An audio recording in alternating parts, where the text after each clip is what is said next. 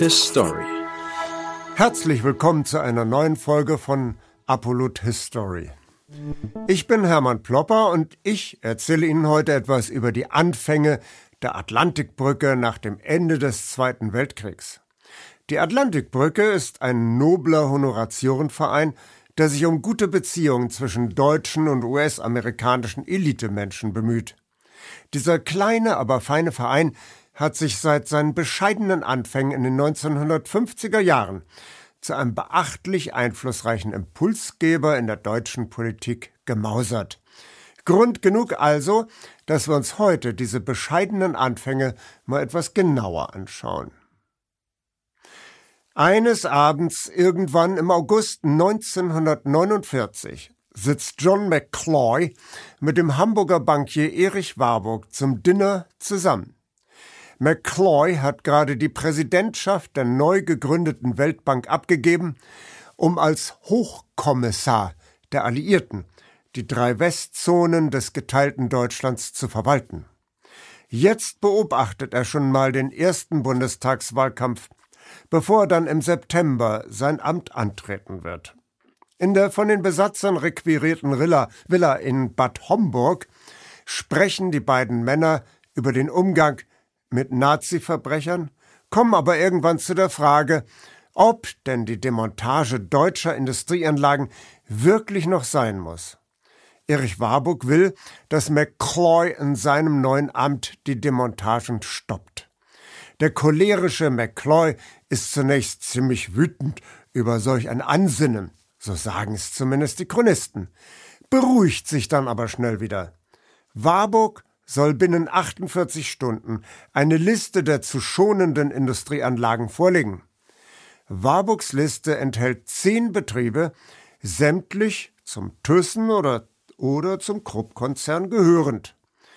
Dieses Abendessen sollte nicht nur McCloy dazu gebracht haben, die Demontagen sukzessive ganz einzustellen. Zum anderen soll sich hier jene produktive Männerbeziehung gebildet haben, die zur Gründung transatlantischer Netzwerke führte. Dichtung und Wahrheit.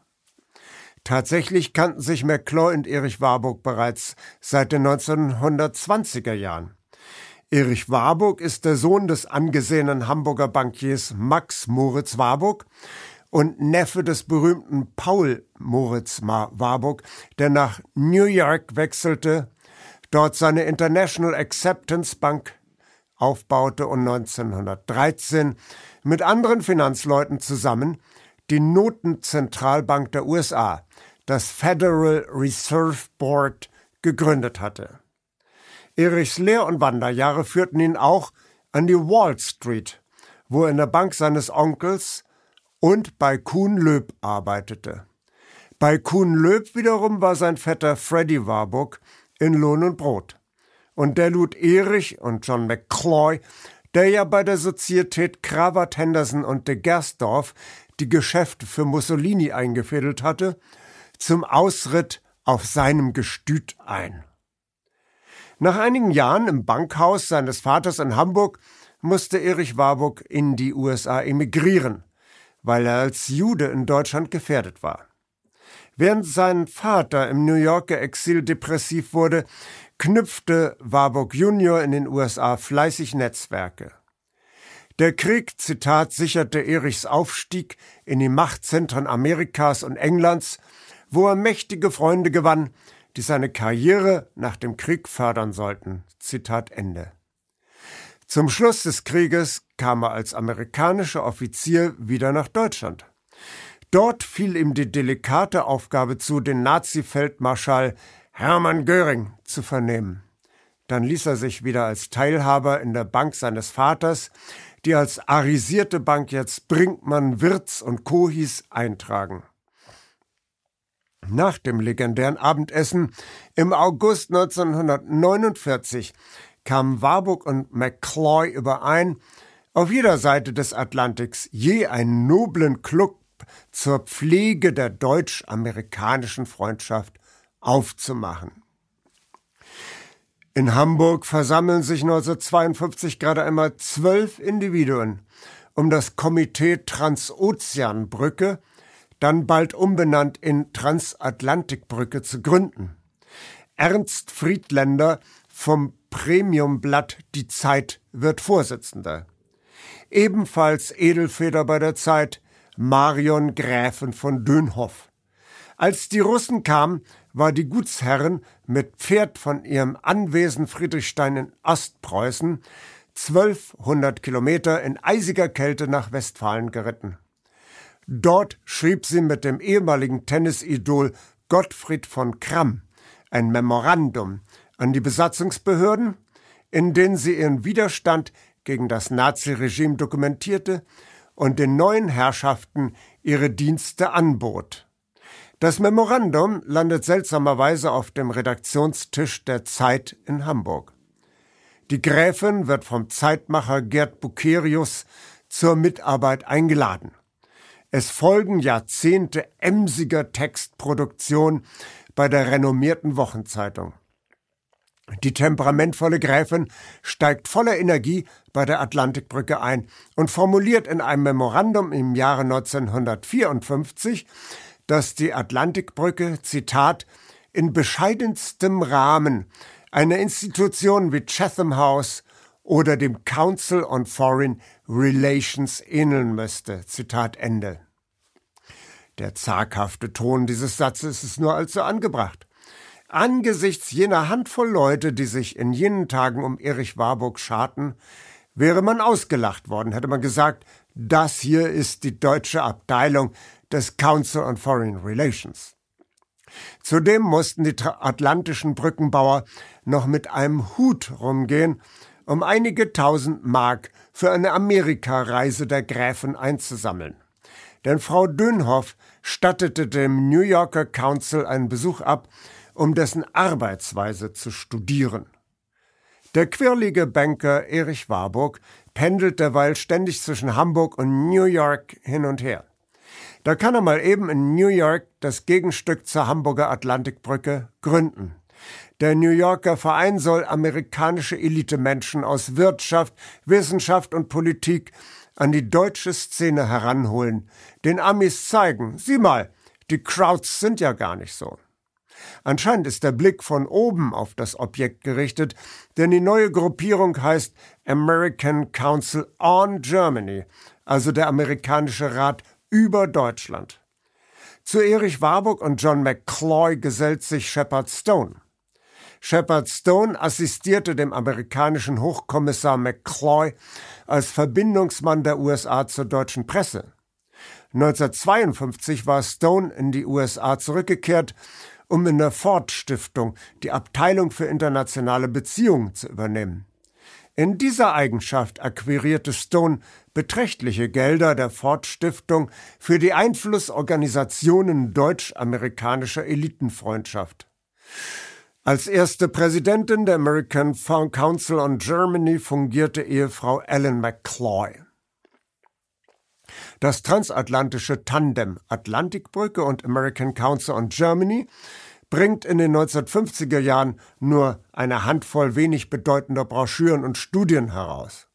Wichtiger ist zunächst, sich als Gruppe zu festigen und immer neue Persönlichkeiten und Institutionen einzubinden. Ab 1959 finden im Zweijahrestakt gemeinsame Kongresse statt. Dort treffen sich immer mehr Leute, die in den folgenden Jahren eine große Rolle spielen sollten.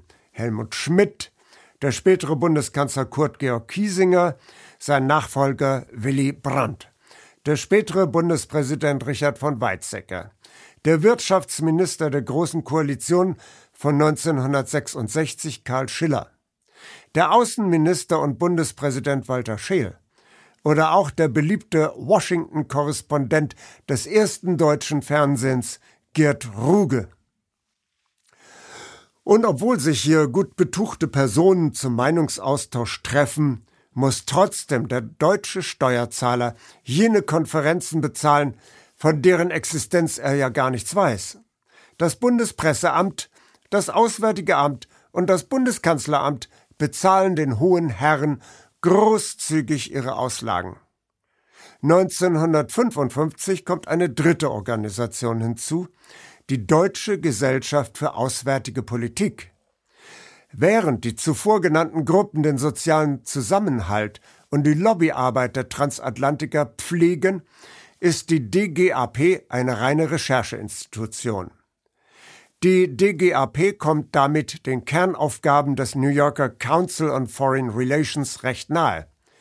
Und tatsächlich ist die DGAP die anerkannte Partnerorganisation des CFR und trägt im angloamerikanischen Sprachraum ganz offen den Namen German Council on Foreign Relations. Der deutschen Öffentlichkeit wird dieser Tatbestand durch den Namen DGAP verschleiert. Diese Studiengruppe fängt 1946 ganz bescheiden mit einer Zeitschrift namens Europa-Archiv sowie einer gut sortierten Spezialbibliothek an. Kontakte werden zunächst geknüpft zu französischen und englischen außenpolitischen Thinktanks. Der Kontakt zum New Yorker Council wird offiziell erst 1952 angebahnt und die Gründung als DGAP erfolgt erst 1955, also in demselben Jahr, in dem die Bundesrepublik durch den Deutschlandvertrag wieder ein souveräner Staat wird und die junge Republik gleichzeitig in die NATO eintritt. Nun ist die Bundesrepublik formal wieder berechtigt zu einer eigenständigen Außenpolitik und der neue Außenminister Heinrich von Brentano nimmt die Beraterdienste der transatlantischen Forschungsgruppe gerne an. In der DGAP bilden sich verschiedene Studiengruppen, zum Beispiel die Studiengruppe Internationale Sicherheit, anscheinend eine Domäne der SPD denn sie wird nacheinander von Fritz Erle, Helmut Schmidt, Egon Bahr, Carsten Vogt und Hans-Ulrich Klose geleitet.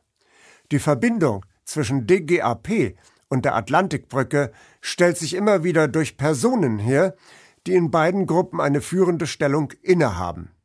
Arend Oetker war von 2000 bis 2005 Vorsitzender der Atlantikbrücke und wurde dann Präsident der DGAP. 1955 wurde der Politikwissenschaftler Arnold Bergsträßer erster Präsident der DGAP. Von 1959 bis 1961 wechselte Bergstresser in den Vorstand der Atlantikbrücke. Bergstresser stand nicht nur Atlantikbrücke und DGAP vor. Er war zudem auch noch an der Gründung eines zweiten außenpolitischen Thinktanks, der deutschen Transatlantiker beteiligt, nämlich der Stiftung Wissenschaft und Politik, die 1961 bescheiden als Arbeitsgemeinschaft Wissenschaft und Politik angefangen hatte. Die SWP erwuchs zunächst aus dem Kopf des Bundesnachrichtendienstes BND. Warum ausgerechnet BND? Zitat, es gab im Bereich des Bundeskanzleramtes keine andere Haushaltsposition, aus der diese Förderung hätte gewährt werden können, so die Antwort von Albrecht Zunker, der lange Jahre beim SWP tätig war. War am Anfang die Förderung durch die Bundesregierung noch entscheidend, so ist die SWP heute längst eine öffentlich-private Veranstaltung. Das Geld kommt von den großen Konzernen, deren Chefs denn auch in den Aufsichtsorganen der SWP sitzen. Seite an Seite mit Bundestagsabgeordneten aller vertretenen Fraktionen. Der Einfluss durch Geheimdienstleute und Militärs ist heute nicht mehr so stark sichtbar. Am Anfang stand der SWP noch der umstrittene NATO-General Hans Speidel vor, der die SWP als meine schutzbefohlene Truppe bezeichnete. Speidel war in seinem Vorleben einer der schneidigsten Generäle Hitlers und stieg nach dem Krieg zum obersten Befehlshaber der NATO-Truppen in Europa auf. Zu Speidels Zeiten herrschte in der SWP noch eine konspirative Grundstimmung. Zitat Man arbeitete nicht bei der SWP, sondern man war bei der SWP und entwickelte ein Esprit de Corps, gepflegt auch durch Feiern und Feste, einig, wenn es um Verteidigung nach außen ging, Zitat Ende. Mittlerweile haben die SWP-Leute ihre Katakomben verlassen. Spätestens seit 1968 weht bei der SWP ein etwas anderer Wind. In einer flachen Hierarchie unterhält die SWP ein Gravitationsfeld von unzähligen, ziemlich unmilitärischen Experten, die im Bedarfsfall schnelle Expertise liefern können, wenn der Bundeskanzler Rat braucht. Es ist dabei vollkommen egal, wo im politischen Spektrum der Autor angesiedelt ist. Gefragt sind unvoreingenommene Einschätzungen der Lage in entferntesten Ecken der Welt und nicht ideologisch gefärbte Traktate. Gleichzeitig bleibt die Anbindung an hochrangige NATO-Ebenen erhalten durch die jährlich stattfindende NATO Review Conference, in der knallharte Rechte wie Michael Stürmer das Sagen haben. Wir haben jetzt ein bisschen mehr erfahren über die ersten tragfähigen Säulen einer höchst effizienten, weil diskreten Beeinflussung der deutschen Politik und der deutschen Medien durch Lobbyorganisationen im Hintergrund. Zu diesen Organisationen Atlantikbrücke, American Council on Germany, Deutsche Gesellschaft für Auswärtige Politik haben sich eine ganze Reihe von nach Washington ausgerichteten Netzwerkorganisationen gebildet.